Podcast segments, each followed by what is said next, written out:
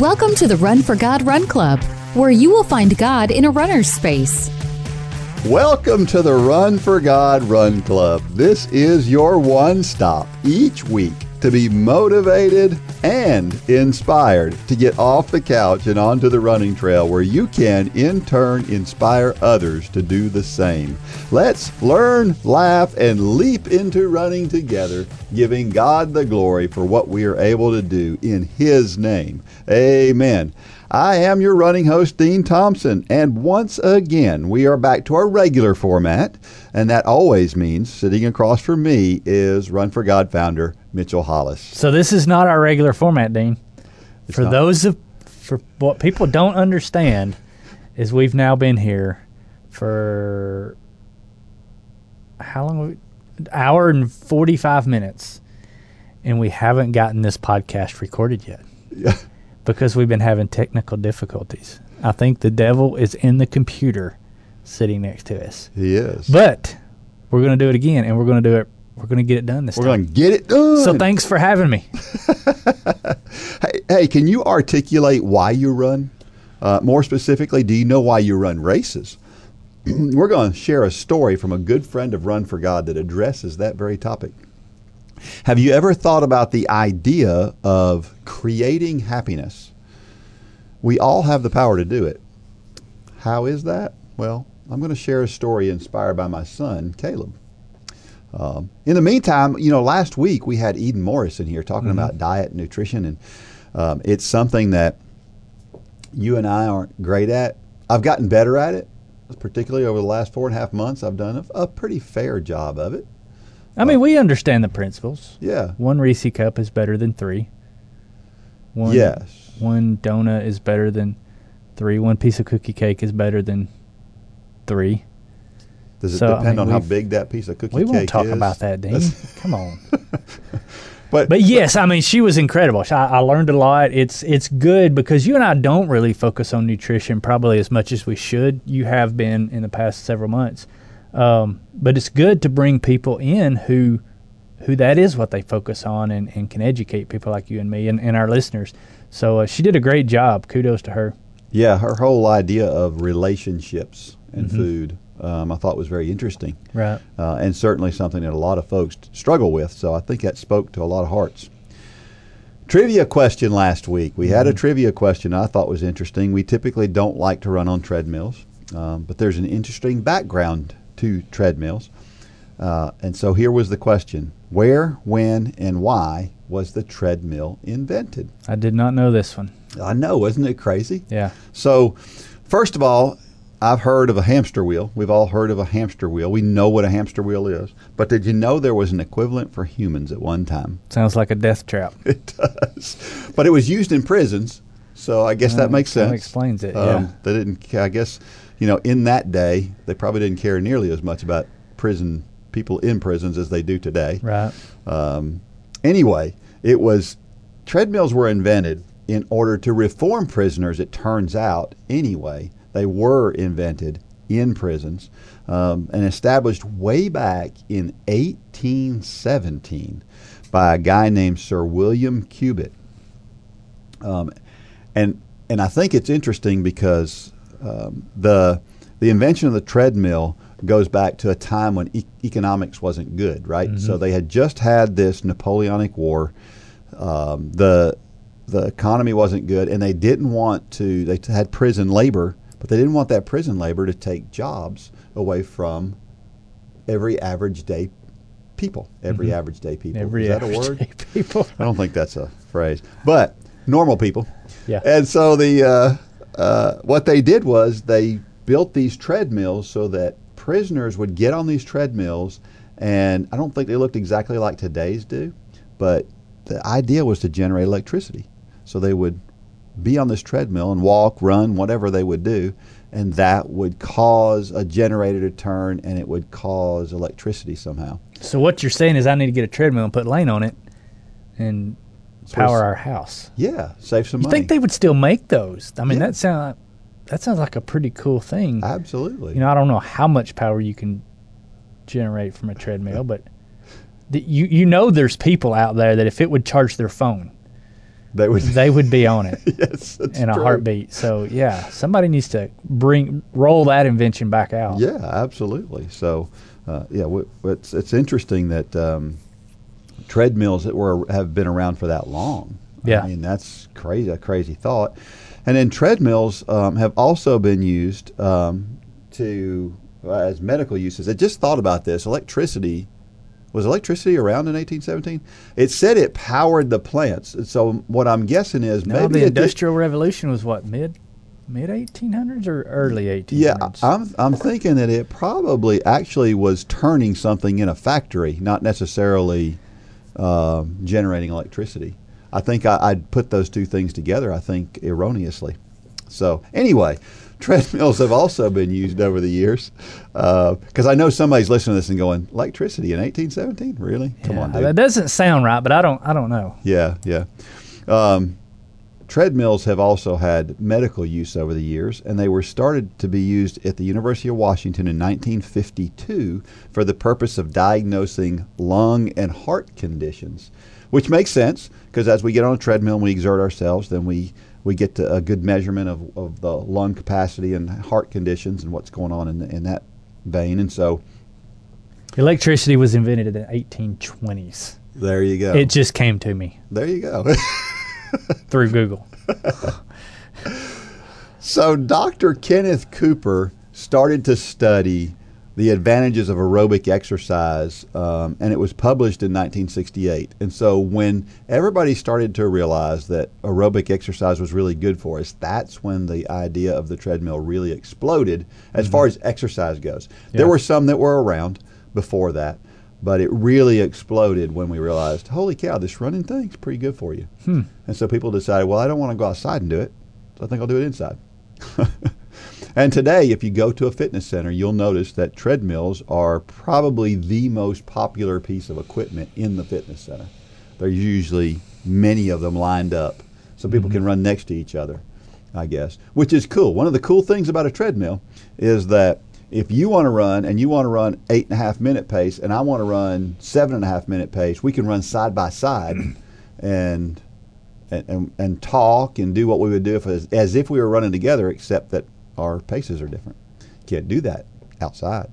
But still, treadmills are no fun. I know some people love treadmills, but I, I personally don't like them. I like like being outside. You know, a lot of people use treadmills because of harsh weather or whatever. But I think you and I are both the same in that. Yeah. Bring on the harsh weather. It just makes a run feel more hardcore. Gotta love So- the hardcore nature Yeah, I mean, of you get done with a weather run and you just it's lightning. Don't run in lightning, but it. If there is lightning out there and, and you're trying to beat it back, you know, you, the storm's coming. It's something about that. gets that It's heart just- rate up. That's for sure. It does. Yeah, yeah. I, I remember one run specifically that I was coming back up Cleveland Highway in front of the butcher's market there, and I was going back to Grove Level, and lightning started popping. I somehow found about two extra minutes a mile in my in my speed. Where had that lightning not been there, I would have never found that. So uh, it's very motivating. Lightning, the ultimate motivator. uh, well, you know, for us, I guess that, that phrase "dreadmill" um, is is a real thing. And going back and realizing where the treadmill started, it makes a little bit It more does, sense now. yeah, it's, uh, where that word may have come from.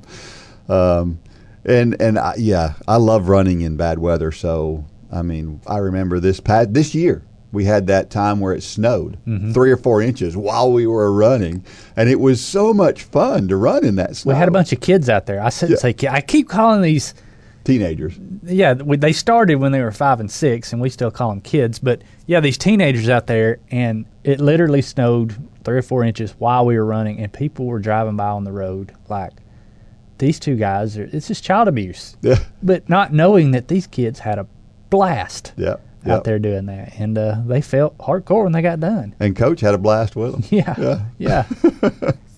Um, I wonder how many people use a treadmill to supplement training. I mean, I know up north a lot of people do because up north it, it gets so cold that Mm-hmm. Yeah. people want to come indoors. Um, I don't see that a lot in the south as much. People, Yeah, we we're spoiled around here because we do kind of have mild winters. You know, Lane's first race, his first triathlon that he does every year is in Clermont, Florida, and the people who live in the house in the south have such an advantage because so many of the guys that come down to race that race, they haven't even ran on the road or biked on the road yet. Wow. You know, the guys from Wisconsin and, and on up into the north, um, because the weather conditions are so harsh there um, that it's you know if it's negative twenty degrees, that's not just hardcore. That's stupid. you know, to go out in those kind of conditions. So Yeah. yeah, I mean, we do have we we've kind of got the best of all the seasons here, which is what makes running nice sometimes. But yeah, up north, I would say this, using it to supplement their exercises. Of course, it gets crazy hot here. So some people, there are a few people who will stay indoors when it gets really hot. Right. I'm not one of those people. Yeah, there's times that I probably should have. Yeah, well, that Um, might be too. You know, like the times I've been going to knock on somebody's door to call my wife because I'm just completely. I mean, it's getting dangerous. Yeah, yeah. Um, It's starting and to so- weave. But and- even then, you know, that night I'm like, that was pretty awesome. Once once I get some calories back in my body and hydrated again, I was, you know, so. But you know, you and I are kind of wired that way that you know we we kind of relish in that kind of stuff, where most people don't. Well, but if I recall, maybe two of your longest runs you've ever ran were on a treadmill, and so you hate a treadmill, and yet That's why I hate a treadmill. you've run way longer on treadmills than I have. Yeah, you know, I was supposed to run 100 miles on a treadmill one time, and, and I made it to 50 when my IT band kind of gave out on me. And then the other time, I just went down. I was, it was my birthday, or no, it was the day before my birthday, and I was about to turn 40, and I was just going to run a five. So I don't even remember what I was going to run that day. And I got to thinking about my schedule, and I thought I don't have a whole lot going on today. I'm just I'm going to run my decade. I'm going to run 30 miles on the treadmill.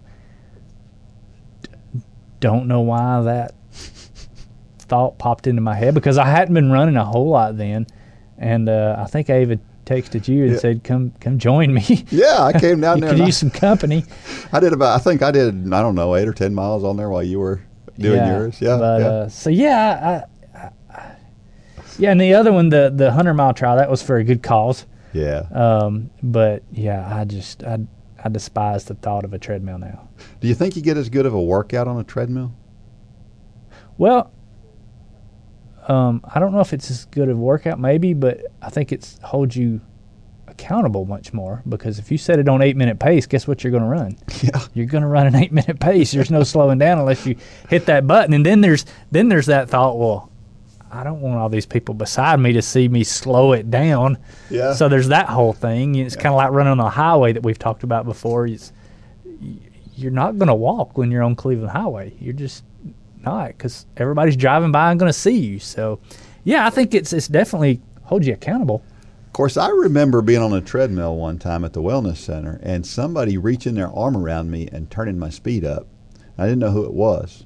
And I turn around and I look, and it's your brother. Really. So uh, yeah, he said you need to pick it up.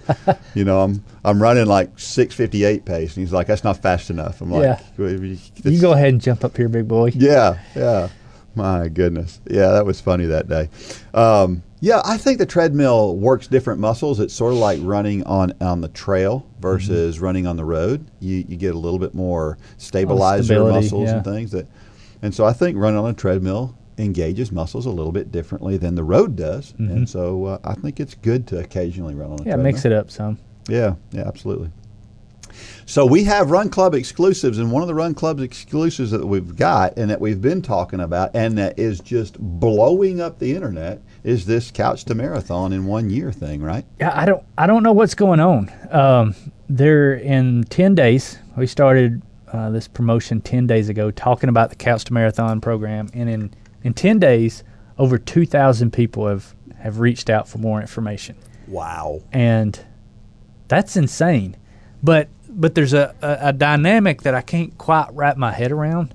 Um, you know, they're they're responding to the ads that are out there on Facebook. This happens to be a Facebook ads out there, and it's it's it's just talking about join us on the Couch to Marathon. This ad is targeted. If you don't know how Facebook ads work, um, the reason you see Facebook ads that are for things you like is because Facebook is Big Brother and they know you. So we we tell Facebook, hey, target this to people that would be interested in Run for God. So so we've already narrowed the audience down some. Then, well, people click on the ad, which is okay. You're interested. You clicked on the ad, and then they give us their name and their email address. which tells me you're really interested. Yeah. And then they f- find out more about it, and about um, a small percentage have actually five percent or less have actually signed up to take the Couch to Marathon Challenge, which is which means joining Run Club, Yeah. um, which is only twenty seven cents a day. So it's it's not a financial thing. I know that because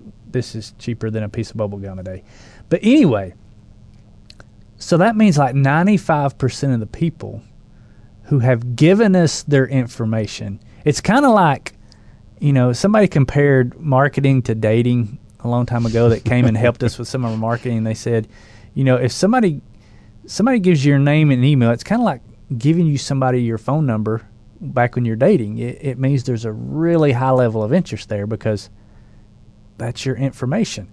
And um, so there's a there's a group of people out there that have given us their information. They've said they like us, but they haven't called us back yet. They Wait. haven't went out on that first date, and that first date mean that first step is signing up for Run Club and committing to this Couch to Marathon program. I don't know why that is.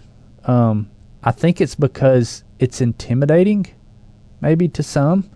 Um, we we've talked about that. There's three groups of people that are going to take the Couch to Marathon program. People who have never run. So there's a lot of those have already signed up, which is incredible Yeah. that they have signed up for a marathon. Because think about it, a marathon is the bucket list item in the sport of running. Everybody wants to do a marathon. So we have a group of people that have signed up who have never run before. We're going to do it safely. We've already talked about that. We're going to go through the 5K, the 10K, the half, onto the full over 12 months. Um, and it's safe. There's people who are coming back to running. I kind of fall into this category. I haven't run a marathon in, in several years now. And uh, so I'm coming back in and, and I'm excited about doing this. And then there's people like you who haven't stopped running marathons. I mean, you're running one next or in a couple months, I think. Um, so that's the cool thing about this particular program is we have room for that group of people. People who have never run, people who are coming back to running, people who have still do marathons today. And and we have a we have a pathway for all of those people. But I still don't think that's what's prohibiting most of these people. I think it's we're all procrastinators at heart. We see it for every race we put on. If you've never been a race director, it will make you have gray hair very quick. because you do all this work, you spend all this money on all these things, medals, you know, having the police there and I would say about 80% of your registrations come in the p- last 2 weeks Yep. Yep. before a race. Um, Lane is running a race this weekend. And, well, I take that back. We have registered for this race, but normally I would not have registered for this race mm. because I just wait till the last minute. Yep. I encourage you, if that's you and you're out there listening to this, sign up because there's so much you can get out of Run Club right now. Run, Run Club's awesome without the Couch to Marathon. Yeah. So go ahead and get plugged on. You're starting a weekly series next week that talks about what to be doing right now. So if you've signed up for the Couch to Marathon and you've never run, or you're coming back to running, or you are a runner, you're going to tell those people what they need to be doing right now because there's different things for everybody depending on where you're at in your running career, Yeah. what you can be doing right now. But the biggest thing we're asking people to do is get other people involved. Yeah. Um, this this club is the greatest accountability group ever, Yeah. but nothing beats a warm blooded person that you're meeting out there for a run Absolutely. three four days a week. Yeah. And uh, so get get other people involved. We had a, a actually the guy that I always talk about that said the reason he joined run clubs because he wanted to look better in a speedo. it's it's so weird that his son at that time was this little bitty kid. Well, him and his son signed up for the program last night. And uh, so, yeah, we were, we were actually talking about that comment this past Sunday at work at, at church. But yeah, yeah. get get registered. Runforgod.com forward slash marathon to find out everything you want to know. I'm excited. It's the biggest thing we've ever done, yeah. By, by far. Yeah. and I'm crazy excited about it. And a lot of people are really excited about Yeah, it. I've seen some posts where some people are coming. I think we've hit a nerve here. We have. and uh, we don't want you to look back in July of next year and say, "Gosh, I remember when they were talking about that," and I'm seeing all these people's posts now who are doing this. Don't be that person. Yeah. Get signed up because you will not regret it. There is a good chance that you will regret it come July and you didn't sign up. That's- so so take the take the plunge. It's 27 cents a day to to do something that's on millions of people's bucket list. Absolutely. Absolutely. Become a marathoner in one year. We are sponsored by J Radio, the world's greatest digital music platform. Social media? Nope. Grocery store tabloids? Nope. The newspaper? Not usually. The national news? Are you serious? Is there any media source these days that only shares a positive message? A lot of the media we take in each day can be pretty negative. Why not make the decision right now that your music will only be positive? Sign up for an account at jradio.com today and download the app in your app store with music for every moment and entirely positive Christian message. It'll be nice to hear things going right for a change.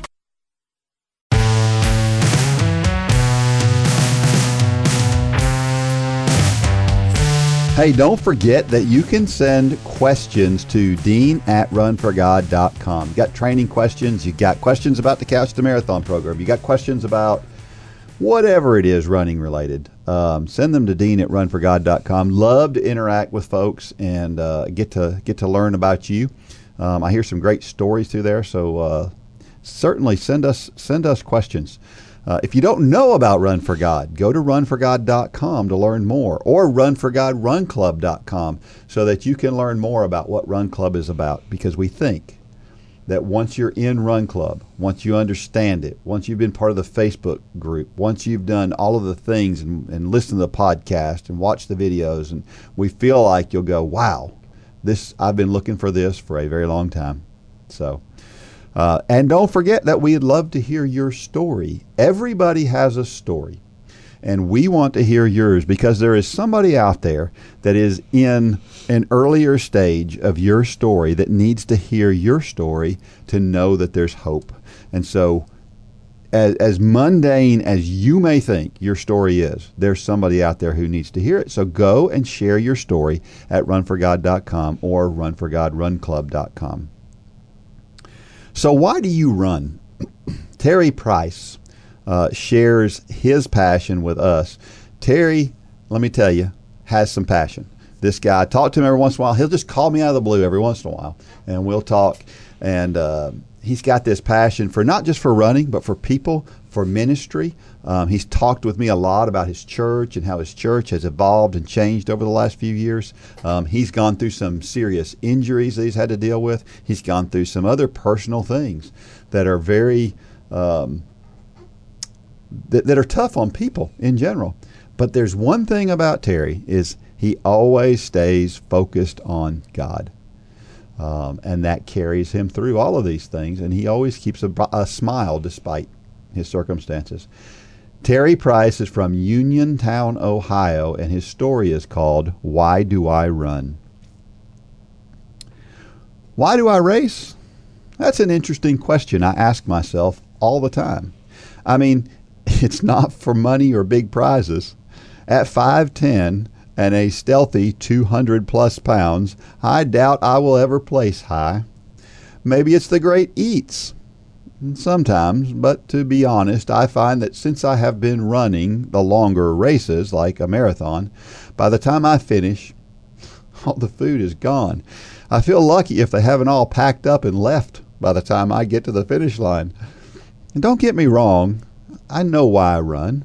I love running because it clears my mind, fuels my body, it gets my blood rolling. I really believe that if I chose not to stop, that I could go Forrest Gump and keep on going. Running motivates me. But why race? It costs money to enter these things, and I'm sure that if I wanted to give my money away, that there are many easier ways to do it. I guess I race because I belong. I'm a runner, and I love hanging out with other runners. They are also they are they are some of my favorite people. I love the encouragement and being the encourager. I also race because I can. It's a privilege to run a race. To even run at all is a blessing, and I don't take that for granted. I love the excitement and the joy in everyone's face as we get ready to start. I love the fact that perfect strangers who are standing on the sides of the road watching will sometimes cheer me on. Most of all, I race because invariably people look at this slow old guy and I think they wonder what makes me do it. Why would I want to subject this 50 year old body to the pain and pressure of a race knowing I am not going to place in my age group? Or knowing that a marathon that takes them three hours might take me seven? They wonder. And, and on the off chance they ask how I do it, I get the chance to tell them. I can tell them that without my dependence on my Heavenly Father, I could not go another step. And I tell them how many times during these runs, when I'm alone, I get to have the greatest conversations with Him. At the end of the day, when I'm done, I am reminded of His words in 2 Timothy 4 7 and 8. I have fought the good fight. I have finished my course. I have kept the faith. Henceforth there is laid up for me a crown of righteousness, which the Lord, the righteous judge, shall give me at that day. And not only to me, but unto all them also that love his appearing. You see, my friends, on my own I could never go on and run the race, on the course or in life. But the honest truth is, I run this race with God, so I have already won. So if you're ever out there and thinking to yourself, why do I run this race? Think of me and why I race. Maybe, just maybe, it will give you the inspiration to find the joy in the race that I have found in my running, uh, in my running races, because I run for God. Man, that's an awesome story. I, have never, I don't think I've ever got the chance to talk to Terry. I think you you mentioned you talked to him a couple times, but I've, I've heard you talk about him. Yeah. And uh, yeah, I hope to I hope to get to meet Terry one day. I'm sure that you will. He's a guy. He's just full of life, and, and he's just an average guy, right? He's just this. I mean, you look at him and you look. that's that's America. That's the average guy. Um, we don't have to be super fast or a Bible scholar to uh, to stand out. Uh, why have I mentioned Terry to you? Because he stands out, right? Right? Yeah. I mean, he to Terry. We talk about this all the time. To Terry, his story is not incredible. But to me and you, I mean, I, have never seen Terry, but 5'10", 200 pounds, that doesn't that doesn't trigger runner in my head. Yeah. But yet he's a runner. Yeah. And he's a proud runner. And he inspires people as a result of that, not because of his speed, but because of his dedication, his work ethic, all the things that come as a result of being a re- runner, which is ahead of speed. Yeah. And uh, so yeah, it's just it's it's it's an incredible story. And he shares some scripture scripture passages here, and we already read one of them in within the context of the story. But Second Timothy four seven and eight, I have fought a good fight, I have finished my course, I have kept the faith. Henceforth there is laid up for me a crown of righteousness, which the Lord, the righteous Judge, shall give me at that day, and not only to me, but unto all them who also love his appearing. You know, if you listen to this podcast a couple weeks ago, we talked about, I mentioned that um, Lane and I were kind of not debating, but discussing treasure in heaven. You know, mm-hmm. people always say, lay your treasure up in heaven. And, and Lane, you know, Lane is a very good question asker, and mm-hmm. he doesn't let the questions go until he gets an answer to his satisfaction. And so he asked me the other night during our, our Bible study time, we were reading through, I think we were in Revelations or First Peter, I don't, I don't remember. But he said, "What what is treasure in heaven?" And you know, I've been always been pretty transparent. I'm no Bible scholar, and I don't even act like I know everything about about the Bible because I don't. And um, but I try. And so when I when I get questioned, I like to I like to dig in and try to get the answers. And and I have come to the f- realization through the years that there's some things we will just never know, mm-hmm. but that shouldn't stop us from trying to get the answer. So, um, so I started researching a little bit about treasure in heaven and, what does that really mean, and um, the Bible is is there's several verses that when referring to treasure in heaven, just like in this verse, it references a crown. Yeah. And Yeah. uh, James 1.12 talks about the crown of life. 1 Peter 5.4 talks about the crown of glory. Revelations 3.11 talks about your crown. And so it, it talks about a crown as something, it, it puts something tangible that we are going to get when we get into heaven. And so so then becomes the question well then what what should our motive be? Which is kind of what lane's question was going to. What should be our motive in getting getting treasure in heaven? And uh, and then somebody diverted my attention to in revelations 4 chapter i mean i'm sorry revelations chapter 4 verse 10 it says the 24 elders fall down before him. This is john when he's getting a glimpse into heaven.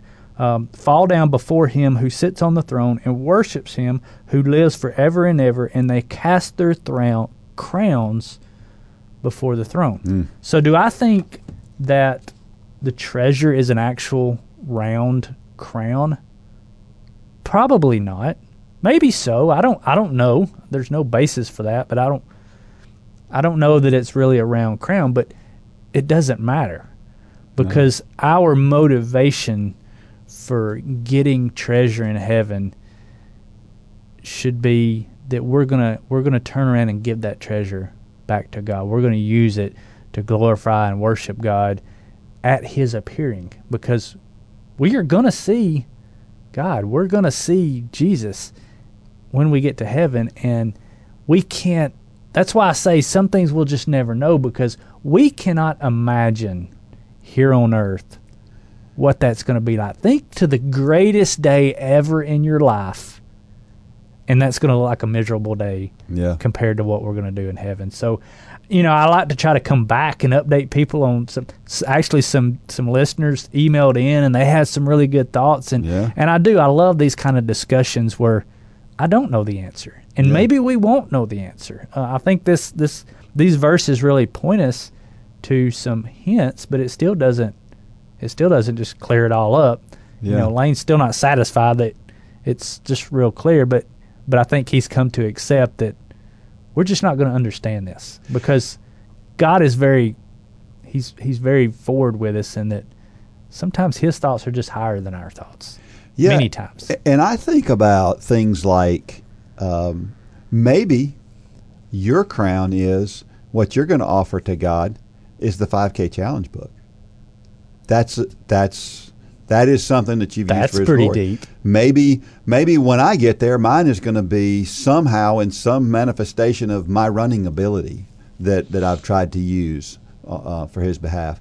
You know, we don't know what heaven's going to look like, and we only think in earthly terms. So we think about this round gold crown, and maybe And the reason I think that that's not reality, the reason I don't think it's really a crown is because that's too earthly. yeah, I mean, think Yeah. about what the Bible says that the streets are paved with in heaven yeah, gold. yeah, Well, that's the most precious thing on earth. And we're just like, oh, it just couldn't get any better in gold. But that's their asphalt up there. yeah. People walk on it. So that that that's one of the reasons that I don't think it's actually a crown. That's just Yeah. a symbol because God knows that here on earth we will never be able to understand what is really going on up there. Yeah. No matter how you you, can't explain it. There's Yeah. something you know. There's some things you just can't explain. Yeah. Like you know, you know, it smells like the taste. I don't know why that popped in my head, but there's just some things you you really can't put into words. yeah, yeah. And I think everything about heaven, God just He can't put into words and, and wrap our simple minds ar- around it. So yeah. I, I'm fine with that. Yeah. I, I, I understand that it's going to be better better than anything here on earth. Um, so treasure in heaven. If you got any more thoughts on it, e- email us.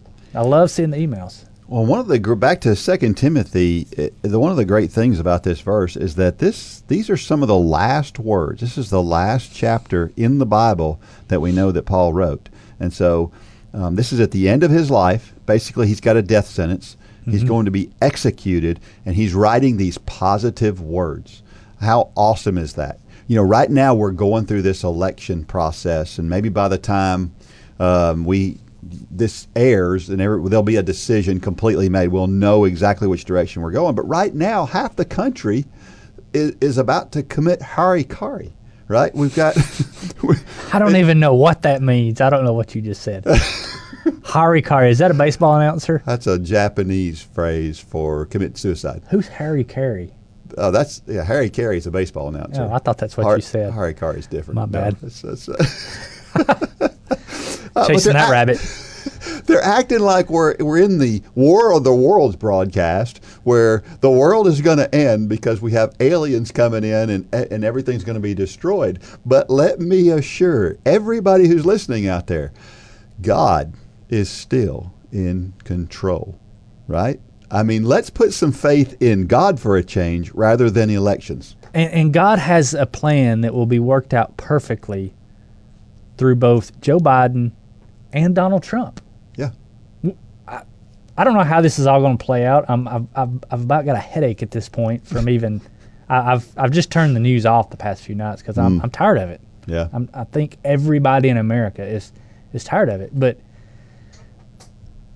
look at Paul. I mean, Paul is he knows that his days are numbered, and he has joy, and that can only come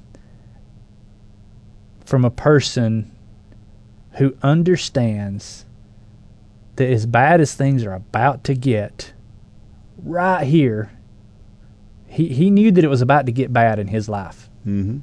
But he understood that in a blip, it's going to be what what we can't describe. He Yeah. he understands it, and that can only come from a person who has hope and faith and trust that Jesus Christ is who He says He is. Yeah. And I believe that, and I just I hope that if I were in that same situation, well, we kind of are in that same situation.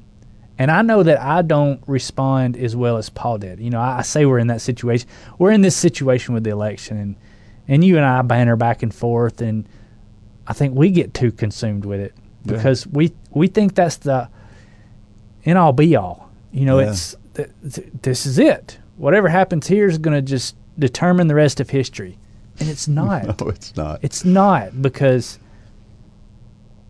because God is on the throne, God is in control, and ultimately this is all going to be worked together for his good. yeah. And we need to hang we need to hang our hat that you talked about last week or 2 weeks ago on that fact Yeah. Yeah. and not on an election, a politician or a political party. Absolutely. One other thing I like about this verse is this is this is Paul saying, "I have fought the good fight. I have finished my course. I have kept the faith." Wouldn't it be great if we can all utter words like that at the end of our lives? Uh, Man, that's the he's, goal. He's so bold about it um, because he knows. He knows he was that focused, mm-hmm. and so that's that's who we're all supposed to be. Yeah, I mean, it's kind of like you, you hear people that run a marathon, you hear some pros, and, and it's always, it's, I love to hear, and it's so satisfying to hear pros or people on, on a platform say, I gave it all I got. Yeah. I just, I got beat today. And I love to hear that because so many times in our society, it's, well, the weather was bad or, yeah. I got a cramp. What what whatever. And I, I'm always big on telling my kids and, and the kids that we've coached in the past, just say it. Mhm. I got beat. There's nothing wrong with that. I gave it all I had, and I just got beat. I will do better next time. Um, Yeah. Our next scripture passage is from Proverbs 3, 5, and 6. We've all heard this one before. Trust in the Lord with all your heart, and lean not on your own understanding. In all your ways submit to him, and he will make your path straight. you know, there's three things there. He says, he says, trust in the Lord with all your heart, lean not on your own understanding, and then in all your ways submit to him. And then he will make your path straight, right? It's we have to do those things before our path is made straight. We like that first one. Uh, We actually we like half the first one. We like the trust in the Lord, right? We can do that part. That part's easy. Um, with all your heart, mm, it starts getting a little more difficult. But then when you get to the lean not on your own understanding, that's where we kind of we just blow through those last two, right?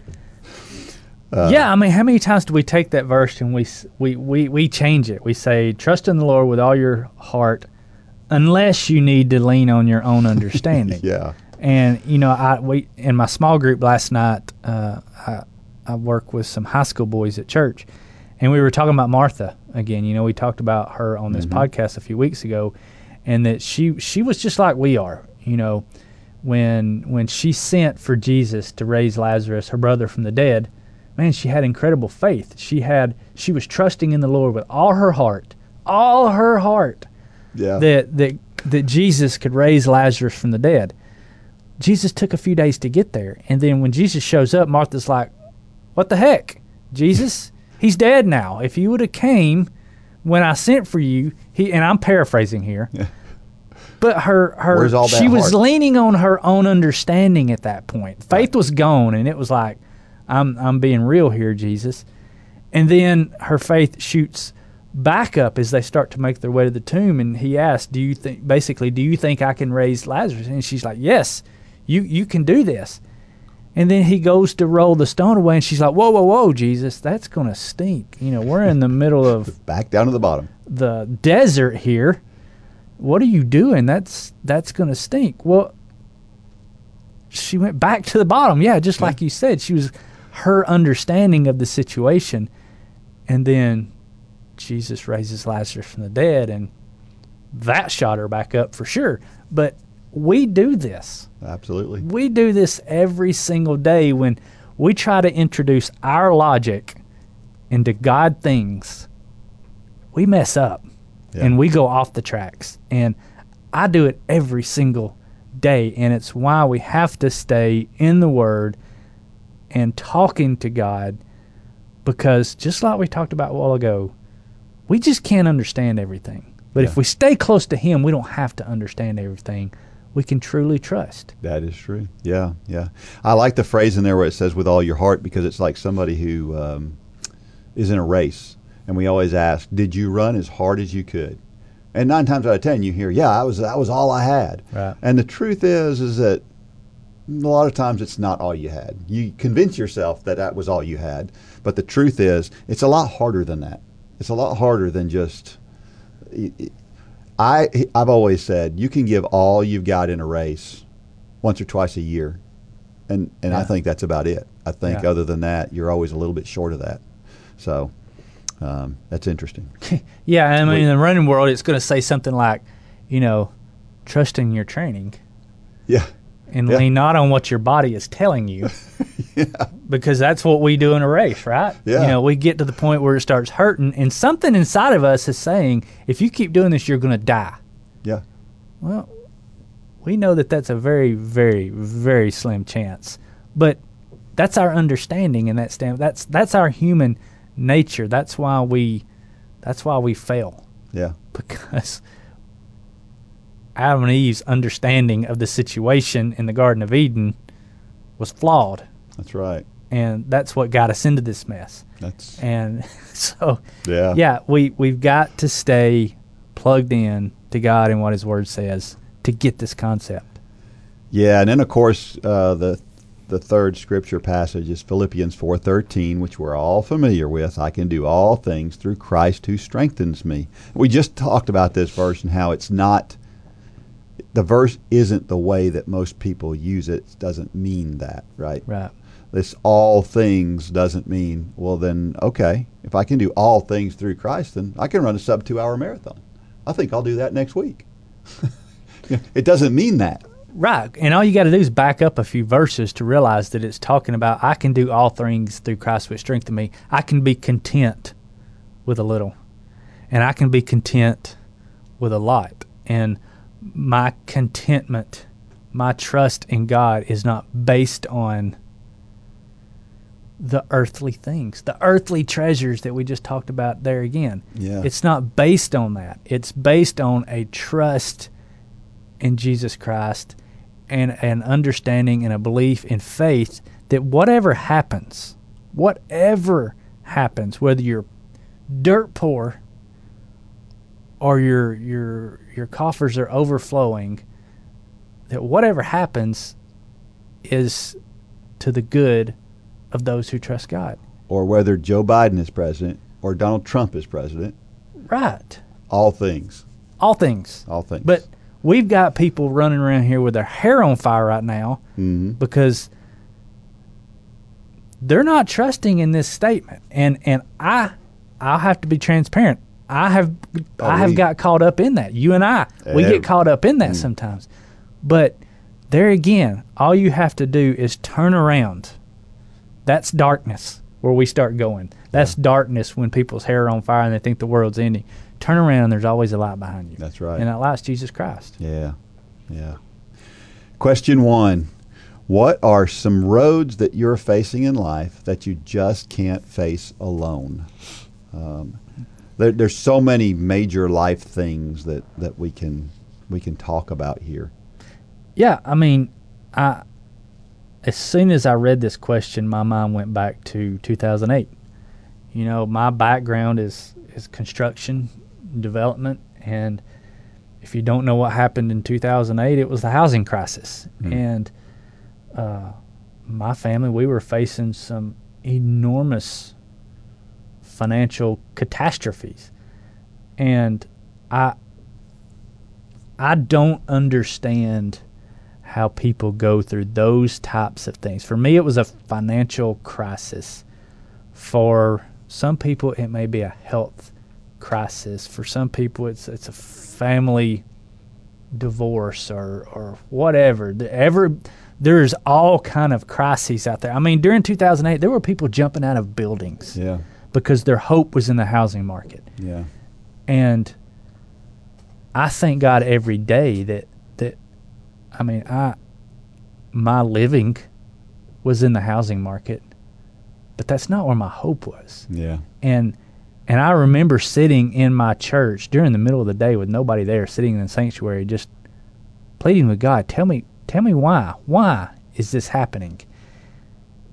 And he brought me through it. But Yeah. I can't imagine not having that outlet there to voice my frustration. I mean, I was I was upset with God. I'll be completely transparent. yeah, But God was there to listen. yeah, I mean, my kids get upset with me all the time, yeah, and and sometimes they let me know, and I'm there to listen. And but what do I do once they stop talking? I say, okay, here's what we need to do. Here's Yeah. what you need to do, mm-hmm. and I can't imagine not having that. yeah, And so if if you're out there and you're dealing with something crazy and you think that somehow you happened upon this podcast and you don't have a clue what Dean and I are talking about, go to runforgod.com forward slash peace with God. It's it's called that for a reason, and it's because of the word hmm. peace. Peace is not something that happens to you. Peace is something you choose yeah, and that choice is made through the blood of Jesus Christ. Amen. And so, if you're out there and you're listening to this, please go there, runforgod.com forward slash peace with God, and learn more about this peace that we're talking about. I think about two things of this question, things that you can't face alone, because I think about the loss of a job. You know, I had a, a job loss situation that I went went through, and there were actually two stages mm-hmm. to to being able to be helped. But I remember being alone, my wife going to work, and mm-hmm. me sitting at home. Mm. And I remember some of that. Some of that time wasn't pleasant. It was mm-hmm. no fun to go through all that. I felt sorry for myself at points that, um, you know, that it, it, it was it was bad at times. But my wife, being the godly woman that she is, um, handled it so well. She knew it was a struggle for me, even though I wouldn't say it. I wasn't going to say it out loud. I didn't. I didn't say this is a struggle for me Right. but she knew, right? And so the way she handles, she had so much patience for me because there were times when I wasn't pleasant to live with for, for part of that time, and uh, uh, and she was so good. So I had I had that help, and then of course it, it finally got to a point where I, I was I was you in the church, saying, God, what in the world is going on here? Um, and He's there. And there's nothing wrong with that. There's No. nothing wrong with getting upset with God and Yeah. saying why and crying out. I mean, that's God wants us to do that. Yes. He it, it talks about voicing your pleas to God. Let your let your requests be known. Sometimes that's in a loud voice Yeah. and upset and and that's okay. Yeah. Because God is the God of our frustration. Yeah. He, he's there in every situation. And yeah, I mean, we've dug some old stuff up here, but Yeah. it's, it's good. I mean, because you is. look at it, you look at it now, years removed from it, and and I can almost put myself back in that church pew, and I can almost feel those feelings that I was feeling then, and I can thank God right now that He was there. Yeah. And I look back at it now, and I think, what was I even worried about? Yeah. And it's just incredible. Yeah, yeah, yeah. And I think about how many times you see people go through tough times, and you you see the connection of either people who were there. Uh, in the case of my wife, who was uh, this this godly influence that that kept you grounded and pointed in the right direction, um, or a direct connection with God, where they went straight to Him. Um, even people who I've seen it a, a, a lot of times, where somebody gets to their lowest point, they don't know who Christ is. And it's at that point where they, they find out who Christ is. Well, let me ask this: How, how much are you going to grow as a runner if you're always running in zone two, where it's comfortable? It's a walk. Zone two is a good brisk walk. How much better of a runner are you going to be? Yeah, not much. You're not. We get that. We Yeah. get that concept that you have to get uncomfortable and hurt in the sport of running to get faster. But for some reason, that concept just slips our minds when we're talking about God. I, very few times can I point to, if any, I'm sitting here trying to think of times that I've gotten really close to God when everything is just great Yeah, if anything, that is when well, I'm too busy for my quiet time today. I've got all these great things going on, Yeah. and I just can't fit it in. No, it's in the fire yeah, when we really get close to God. It's mm. in the fire. It's when it, we're hurting that we get faster as a runner. And in so many areas of our lives, we, we accept that concept. yeah, But with God, we want everything to be good. God said, pick up your cross daily. That is not a picture of a walk in the park. no, That's a picture of the hardest run you've ever done in your life. yeah, And Paul, I mean, R- Ryan Hall's one of the greatest examples of a, of a modern day runner who, who modeled this concept in the sport of running. yeah, Paul was the Ryan Hall of Yeah. the spiritual life, and he's been the best example in history that he he he he was joyful in his affliction, and Yeah. that is that is so contradictory to everything we're taught in society. that's right. But that's what we're called to do. That's exactly right. The second question What are some ways that you can trust God with those problems? You know, we have these election cycles, and um, th- this is this is the way I've always said it. Is I don't care as a politician what you say. I just don't care what you say. I care what you do, because that's what the, that's and it's that way with people too, right? You meet somebody, and you know people. We all know that person who says one thing, and then over here they're doing something completely different than what they're saying. Um, and I think that in, in order for us to trust God with those problems, we have to see what God does, and we have to be grounded in the things that we know are true, and not the things that people say and all this fluffy stuff that's not not true.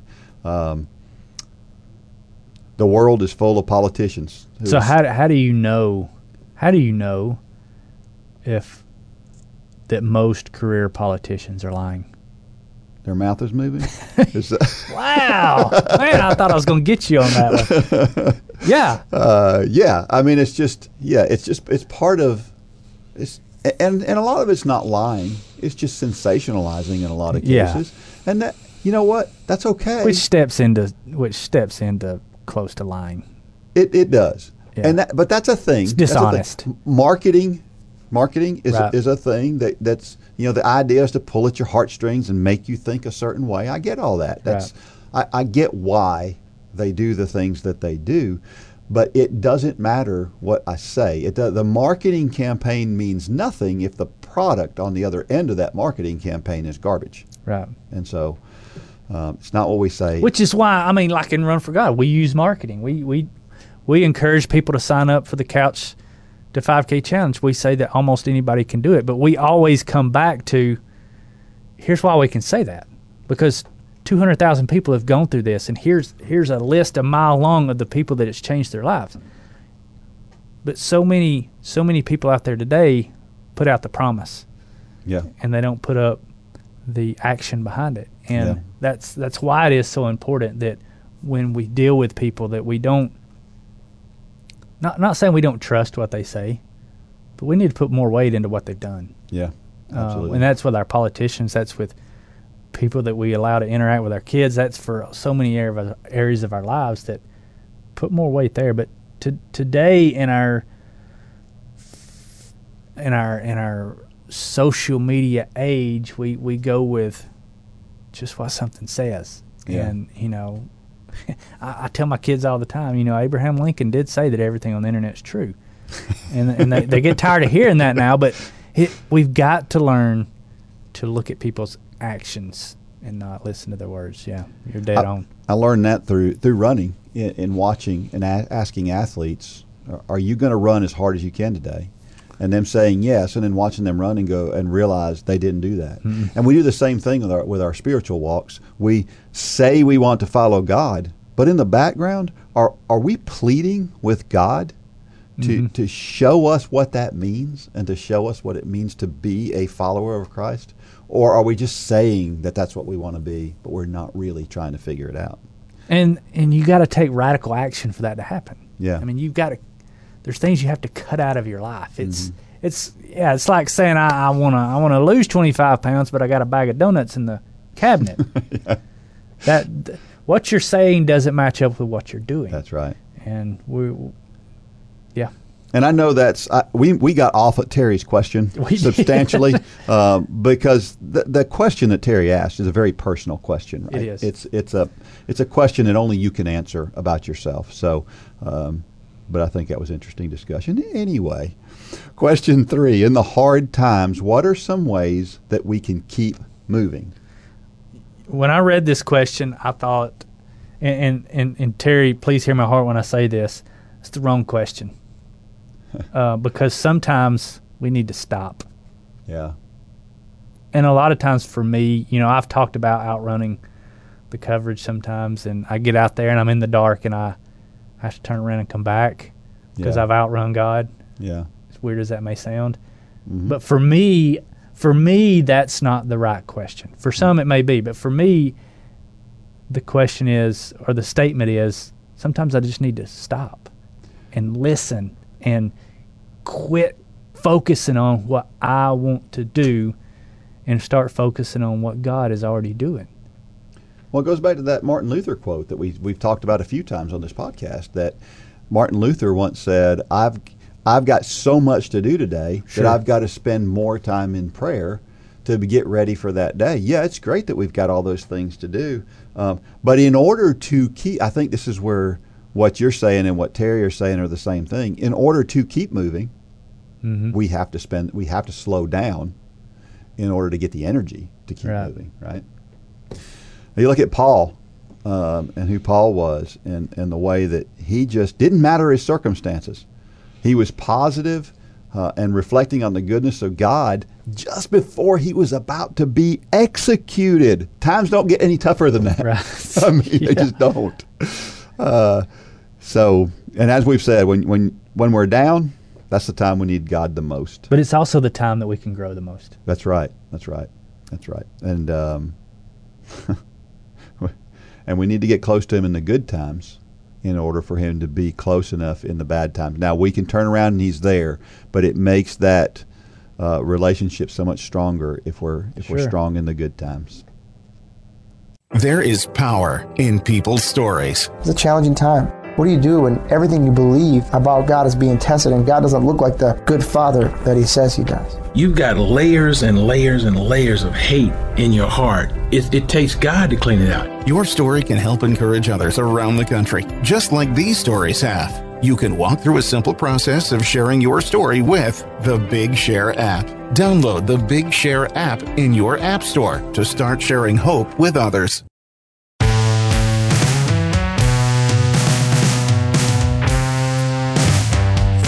So we've talked about why to get people involved in Run Club. We have an ambassadorship program where you can sign up to become an ambassador because it's more fun to have people around you doing what you're doing. Um, and so we have this ambassador program. You can go on if you're a, a Run Club member, you can log in and you can sign up to become an ambassador. So what's that do? We give you a lot of cool stuff to, to put out there, posts, social media posts. Um, but you can also uh, we give you a code that people can sign up for Run Club through, and they get 30 days free. So you're you're giving somebody 30 days free, and every month we're going to take the person who has recruited the most members to Run Club, and we're going to give them a prize pack. It's going to have a uh, 90 days free to J Radio, and it's going to have a you're going to have your own playlist on J Radio, which is pretty cool. I mean, how many people could say they have their own playlist? You have yours, Holly has hers. I don't even have one on J Radio yet. Eventually, we'll have a Run for God channel. As soon as my playlist gets up, That's they're right. telling me they have Get to have the three. Get the let out. I know. Loud and clear, Dean. I get you. So by this time next week, I'm going to say it right now. By this time next week, I will have Jared in my playlist. And so we will have the Run for God channel. So all that to say, you can have your own playlist Yes. on J Radio with your name. And you can tell all your friends, hey, guess what I've got? I've got my own playlist on J Radio, the world's greatest Christian music streaming platform. So you get those two things, and you also get a Run for God prize pack, which is going to come with some really cool goodies. I've seen some of them. Lane was actually wearing a brand new jacket last night, a Run Club jacket that I think people are going to be flipping out about because he was. You know how picky Lane is on his running apparel, and he loved it. It's got the thumb holes and Oh, all wow. the cool stuff on it. So, a lot of cool things in the Run for God prize pack. So, first of all, you got to be a Run Club member.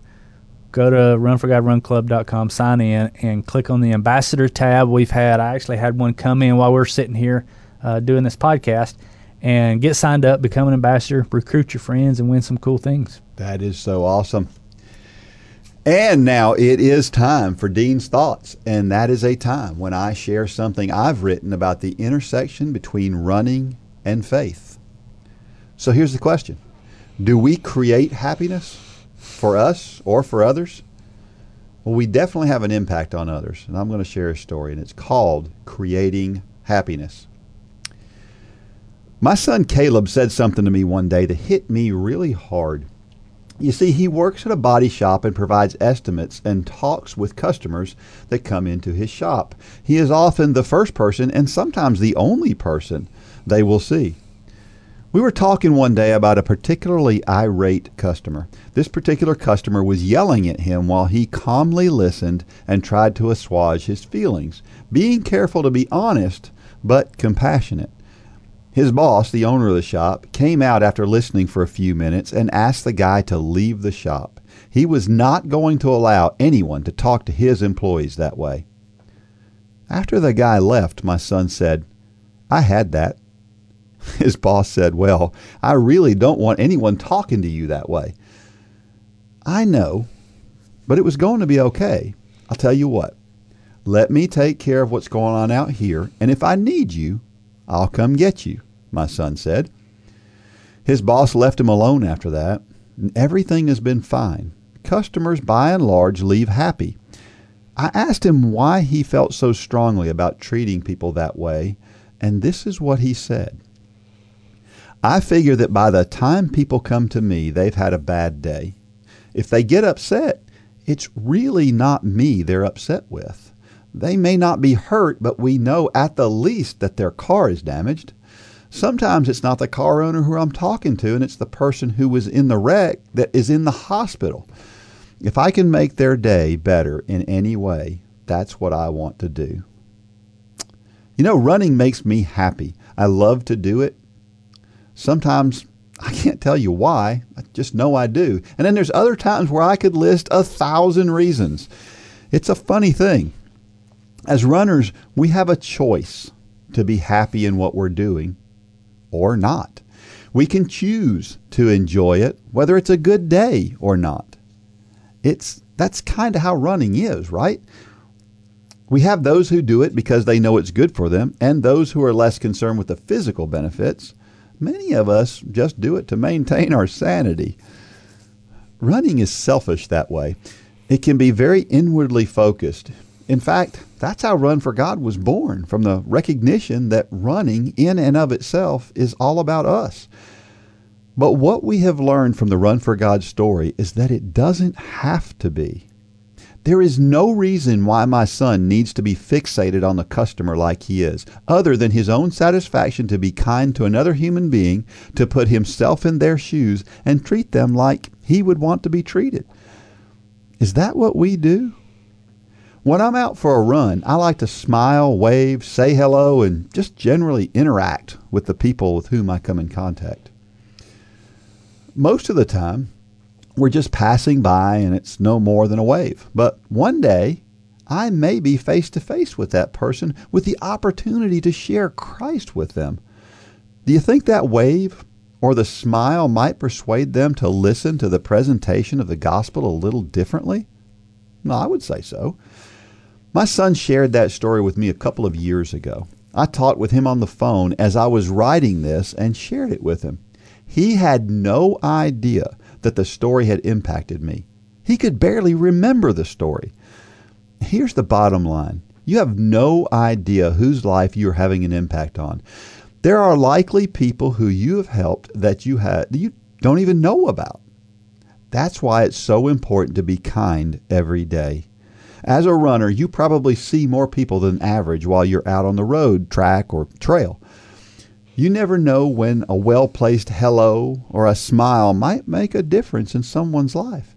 You may even be face to face with that person one day sharing Christ. The Bible says in Matthew 7:12, "Therefore whatever you want men to do to you, do also to them, for this is the law and the prophets." We know it is the golden rule. What do you want to see when things are down and life seems to be beating you up? You want positivity and kindness from others. And what do you want to see when things are going well? well, you want positivity and kindness from others. Be kind. It's what everyone wants. It seems to me God's word is right on track once again. So convicting.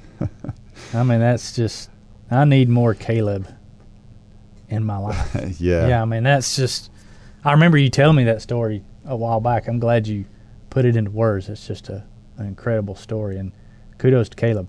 And Yeah, isn't and it funny that he barely even remembers the story? Yeah. That's It- what makes it even a more impactful. Is that's just who he is. Right. So that wasn't like something special he did that day. Just come out of who he was. Yeah.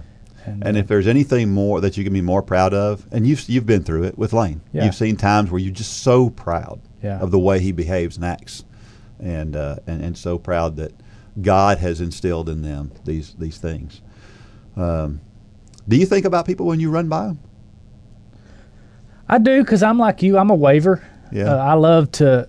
I I love greeting people. That's what I like to do at church, and and I I like interacting with people. That kind of comes natural to me. Yeah. For some people, it it doesn't. Um, but yeah, I think I think anytime we can do those just little things. I, I think I mentioned we talked about it on the way up here. I was I was late to meet you, and uh, because I got tied up with a guy on the job site, a, a concrete finisher, and he was he was just telling me about his dad and, and this this simple act of this this guy asking me and this was a this was a typical job site guy that concrete finisher you know foul language going around but this guy pulled me aside to ask me to pray for his dad.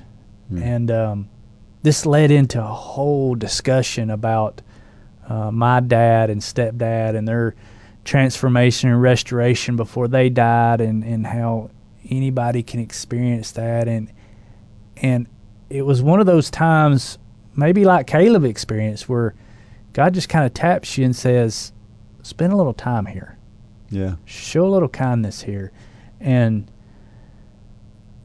I don't even remember what your question was but Well, well, yeah. do, do I wave it? Yeah, yeah, yes. I, I do like to interact with people, and I love those times like I had a little while ago at the job site because you never know. There's so much opportunity in those kind of conversations that we'll never know on this side of glory. Well, and the reason why he came to you and approached you is because you were approachable. And we Right. become approachable by being that way. Sure. Right? Yeah. And so, what would he have done otherwise? Well, we don't know. But Yeah. And We- then there's the fact, there's the the the realistic fact I've always told all of our team, if you're on the road running, wave at people, not because it's yes, it is a kind thing to do, but when you wave at people next time they come by you, they're going to give you a little more room. They do. If they just think you're some cocky runner, guess what? Next time they're going to get a little closer. And so there's there's two functions going on here when waving people while you're running. But yes, to your point, we should all do that out of kindness and not just I don't want to get hit next time. Yeah, So- you, you bring up a, a, a funny story. I, there's a guy that lives close to me who, for years, literally years, I mean, I waved to him and he still, I mean, gave me no space on the side of the road. I was often running off the road to get away from him. You were hitting the ditch when you saw him coming. Yes, and it's, he's an older guy, and I'm like, "Ah, maybe he doesn't see me. I don't know, but I knew him. I knew who he was. He was the brother of a guy that I was really good friends with, and so, um, but I had never met him. Well, eventually, I met him. He came to our church, and I met him at our church. And guess what? After that day, he never came close to me again. He gave me all this space. So you're right. It, depending on how people perceive you, Yeah. depends on Sure. how, the, how how they treat you on the road. Yeah. Uh, we love being around positive people, and it, you know it doesn't matter whether things are good or bad. We just like being around positive people. How many times do you see somebody coming when they're the they're that woe is me person, and they're Mm. walking towards you, and you're like, all right, So draining. Let me- it, it will drain the life out of you. yeah, if you you, you got to keep those people at a distance because there are people who who who look to to suck the life out of you. yeah, And I'm thinking of one right now, and and and we don't want to be that you person. you've got to get close to them enough to them to show them kindness and the love of Christ, but don't get so close that it pulls the life out of you. Yeah, yeah. And there's so we're drawn to these negative things, right? The the conspiracy theories. You know, right now there's so many stories out there, and by the time again this may be settled by the time this comes out, but this whole election thing and the potential for fraud and there's so many things out out there, and some people just want to talk about stuff that's just not not positive or edifying at all. Well, and I watched it for the second time this weekend. Um, my kids watched it with me. Um, the um, the social, Social Dilemma. Yeah. Watched it for the second time. Now, there is some language in it, so I don't. It's not probably for everyone, but the the the documentary is just. I think it's spot on. You know how I think about phones and social medias for young kids, and um, but they had a statistic in there that just blew my mind, and they said uh, the reason a lot of this um, this stuff is going on the disinformation and the fake news. They're, they're putting so many labels on the word lie nowadays. Yeah, because that's what it is. But nobody wants to call it. A lot. nobody wants to say that politician's lying. It's they're spreading disinformation. Well call a spade a spade. It's a lie. We will all be better for knowing the truth. But what they were saying was that people are three times more likely three times more likely to believe fake news than real news. Oh my goodness, that's And so there's no wonder that all this is going on because Yeah. it's it's all about the clicks for Yeah. Mm-hmm. media people and they know that this is three times more likely to get a click than the truth. And so that's why there's so much lying going on out there now is because we believe it. We Yeah. believe it. And so yeah, why is that? Why are we drawn to those negative things? I have no idea. But it's a fact, isn't it? It and I guess maybe it just goes down back to our sinful nature. Yeah. back to the garden, right? Yeah, and well, everybody loves a good story, a good conspiracy, and you know how many times have we played JFK through the years, and Yeah. what happened there? I mean, think if that happened nowadays. Yeah. Golly, Oh my goodness. yeah, that would be crazy. Yeah, so if you haven't become a coach by now, what are you waiting for? If you've ever participated in any sport, you've probably met a great coach. Great coaches inspire us to do more than we ever thought possible. You can be the leader that helps others achieve things they never thought possible. You, yes, you have the ability and the opportunity to be that person. All you need is a heart to help people and the ability to follow a plan. The Run for God 5K Challenge will come ready to help you inspire those around you. The step by step guide will direct you how to plan, pray, and train people both physically and spiritually. You can help them become more fit in their health and in their walk with Christ. Share your passion. Go to runforgod.com to find out how to inspire others to accomplish big things.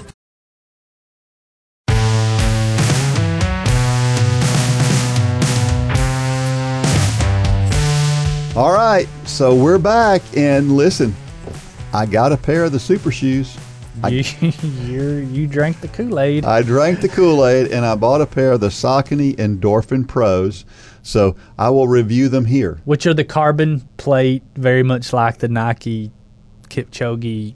Four percent, Yeah. whatever. Yeah, All the new all- shoe Yeah, craze. And, and just about all brands have a version of this shoe these days. Um, it, with Saucony, it happens to be called the Endorphin Pro.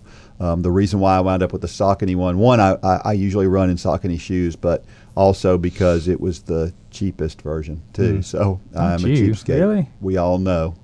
So let me just say the text that you sent because I, I, I laughed when I saw your text. It was no, hey, how are you? Good afternoon. How are you? Your text was simply, I am 100% convinced that all the recent records were 100% because of the shoes. No buy, no nothing. It was just like, I have to make this statement and I'm making it here.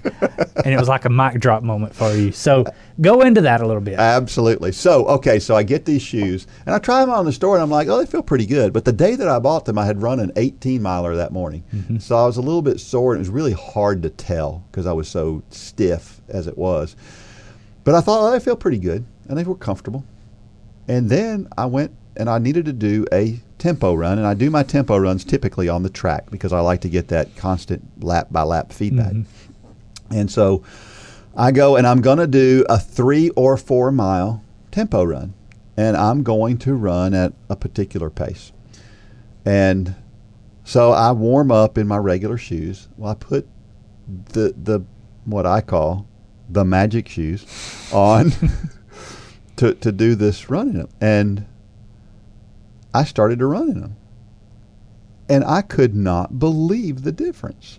I mean, literally, I running felt 30% easier to me. And you're usually, let me tell everybody, Dean is usually the harshest critic and skeptic.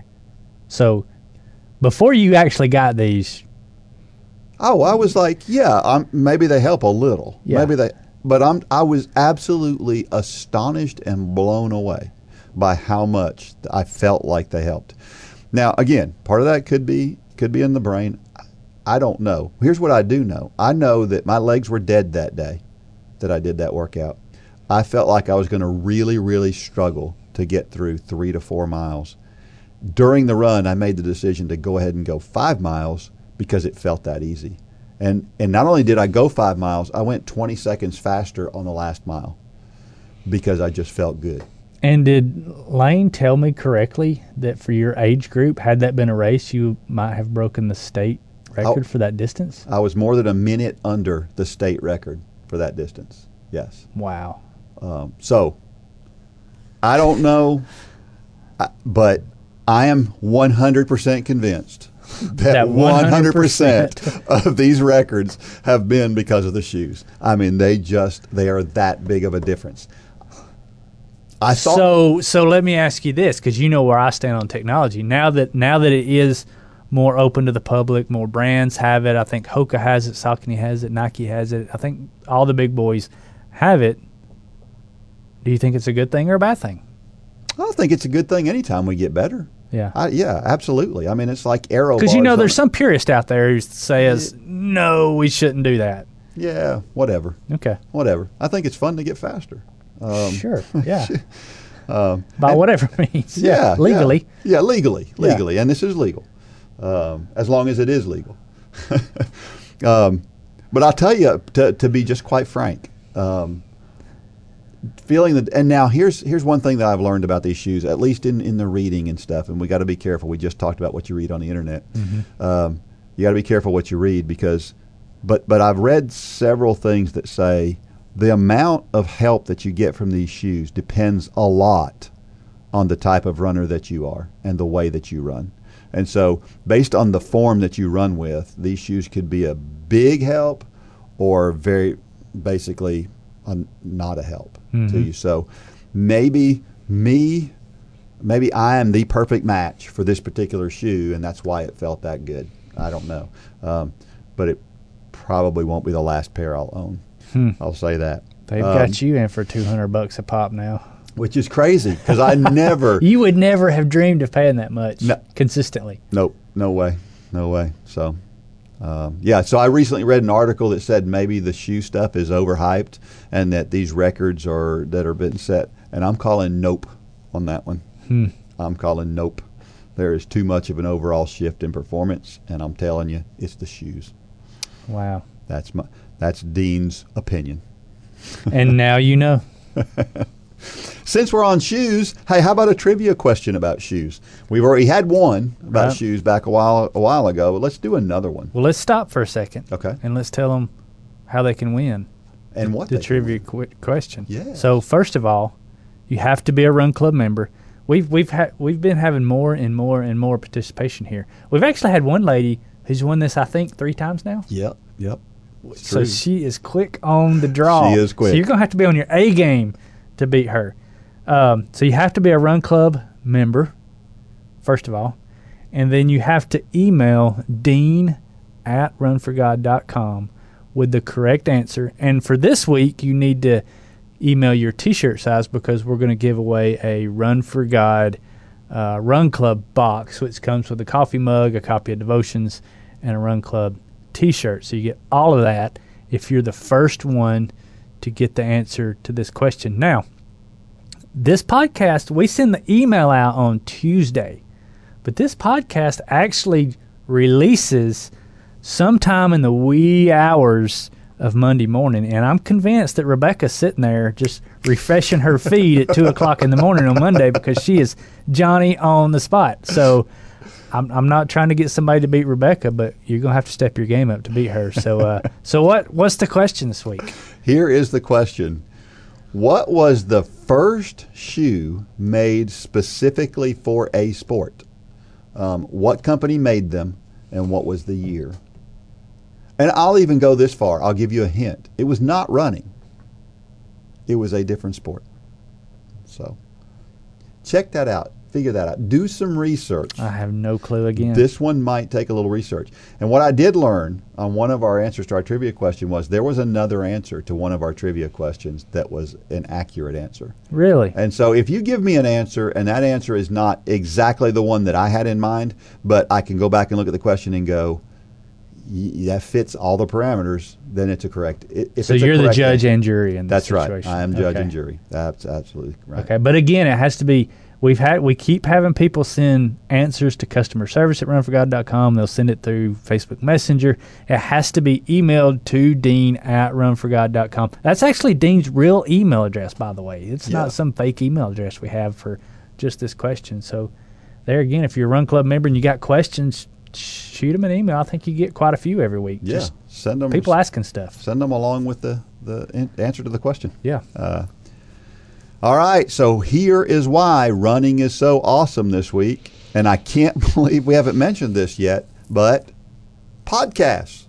Yeah. I mean, you listen to podcasts while you're Sure. walking, Yeah. right? Yeah. Um, I listen to podcasts. That's how I catch up. I listen to three hours of podcasts a day, basically, Monday through Thursday. There's three hours. There's three guys, probably more like two and a half hours total. But I, I get all that in in one way or another, and a lot of it I get done during running.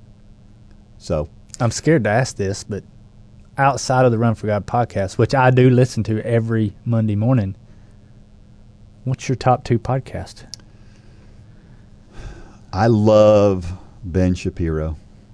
I just Okay. I, that's I, I listen to Ben Shapiro, and and I, I'm becoming a huge fan of the Megyn Kelly podcast. The Megyn Kelly podcast. So yours are both political. Both political, yeah. Okay. Now I do listen to the Unashamed podcast too sometimes. See, Unashamed is my it's my number one Yeah, outside of Run for God, and it's if you don't know who it is, it's the the Robertson clan from from Duck Dynasty. They're, they're just incredible men of God. They are. Say what you want about the show. Uh, it's just an entertaining and, podcast. and they are not afraid to share their opinion. They are unashamed. and then Dave Ramsey. I'm, Yeah. a, I'm a Dave Ramsey fan. I love Dave Ramsey. I, I love the commotion that he causes. So that's that's my top two. I think Lane Lane's. It's it's funny to hear everybody's favorites Yeah. um, because some some people like really long ones. Like people have kind of criticized us for that ours isn't long enough, which kind of blows my mind that somebody would want to hear you and I sit here and Bless them. dialect with each other for that long. Uh, but some people like really long ones. I don't. About 40, 45 minutes is kind of my cutoff. Um, but yeah, podcast. One, thing we know for sure, the best podcast out there is the Run for God Run Club podcast. Absolutely. Studies have shown it. Absolutely. That it's the, the best. It may not be the number one yet, but it's the best. It's not yet. Right. Not yet. We're going to get there. We're gonna. Yeah, I think Shapiro's like I don't know. Uh, I don't even know how many. Thirty million people or something. Oh, like we're that. close. Yeah, we're we're we're knocking on the door. Um, the motivational thought of the week. This comes from Eddie Rickenbacker. If you don't know who Eddie Rickenbacker is, he was a World War One pilot. He was also a race car driver before that. He was also um, one of the pioneers in the airline industry. And uh, I just love this quote. And it's not really it's not really running related. I just like it. And I, I get I got this out of my American Patriot Bible. Um, and I think with all this stuff, I've been reading that Bible a little more often recently because of all the political stuff that's going on. I want to stay grounded mm-hmm. in the biblical side of, of politics. And so this is what Eddie Rickenbacker said I pray to God every night of my life to be given the strength and power to continue my efforts to inspire in others the interest, the obligation, and the responsibilities that we owe to this land for the sake of future generations, for my boys and girls, so that we can always look back when the candle of life burns low and say, Thank God I have contributed my best to the land that contributed so much to me Wow. Great quote. good um, uh, American kind of uh, pride, American pride statement there from Eddie Rickenbacker. Yeah. And regardless of what some people say, I don't, I don't. There's not a lot that gets me torn up, but when people say that we don't live in the greatest country on earth, it tears me up Yeah. because that is simply not true.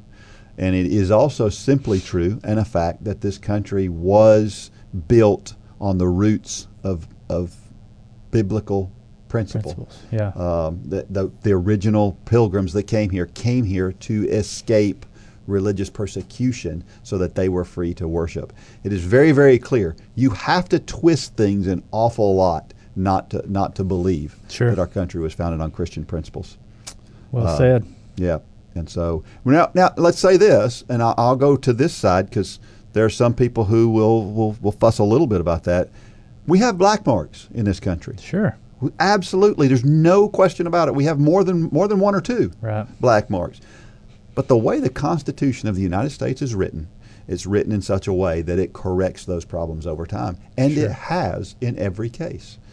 Um, and so, this being November, and it being by the time this airs very close to Thanksgiving, I'm thankful for that. Absolutely. Well said, Dean. All right. So, hey, again, if you haven't joined Run Club yet, you need to join Run Club. You need to check out all the stuff we have involved there. We have videos, we have training plans, we have podcasts, we have things that will uplift you and make you feel good about your running and will edify you and motivate you to want to get out there and run. Um, we have weekly texts. You know, we have this thing. I send out texts. I just saw somebody.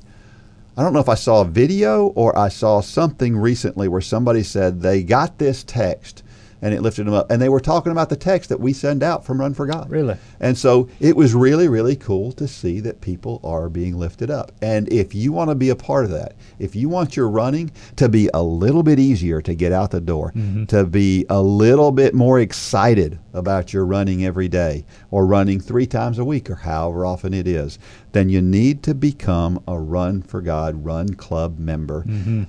And it costs just 27 cents a day. 27 cents a day. You know what's really cool though, and, and I'm going to be, uh, I'm going to give myself up a little here. I, I tend to multitask sometimes when we're doing these podcasts, checking my email. During this podcast, we've had five people join Run Club. Man. During this podcast. Now, we've been here an hour and a half longer than we're supposed to be. join, don't wait. If you're saying, I'm going to do the, the couch to marathon, I've always wanted to do that, sign up today. Yes, we're starting January 17th. But there's plenty for you here today Right to here start getting fed from all these people in Run Club. If you get on this Facebook page, you're going to see what I'm talking about. You're, these names of these people of the videos that we're posting, these are household names. Yeah. And everybody in Run Club, everybody knows the name Angie Hawkins. Yep. I'm to put a shout out to Angie. Everybody knows her name because she's so active and she's she's just very transparent on, on, on the group. And man, uh, we've and we've got hundreds just like her. I was going to say we can and name we a want, bunch of other names We want top of our you head. to be one of those. Absolutely. Yeah. So, hey, may God bless every step of every run. Go out there and shine your light. Good job, Dean. For more information about the Run for God ministry, go to runforgod.com. If you have questions about your salvation, click on the Peace with God tab. There's nothing more important. Thanks for joining us today.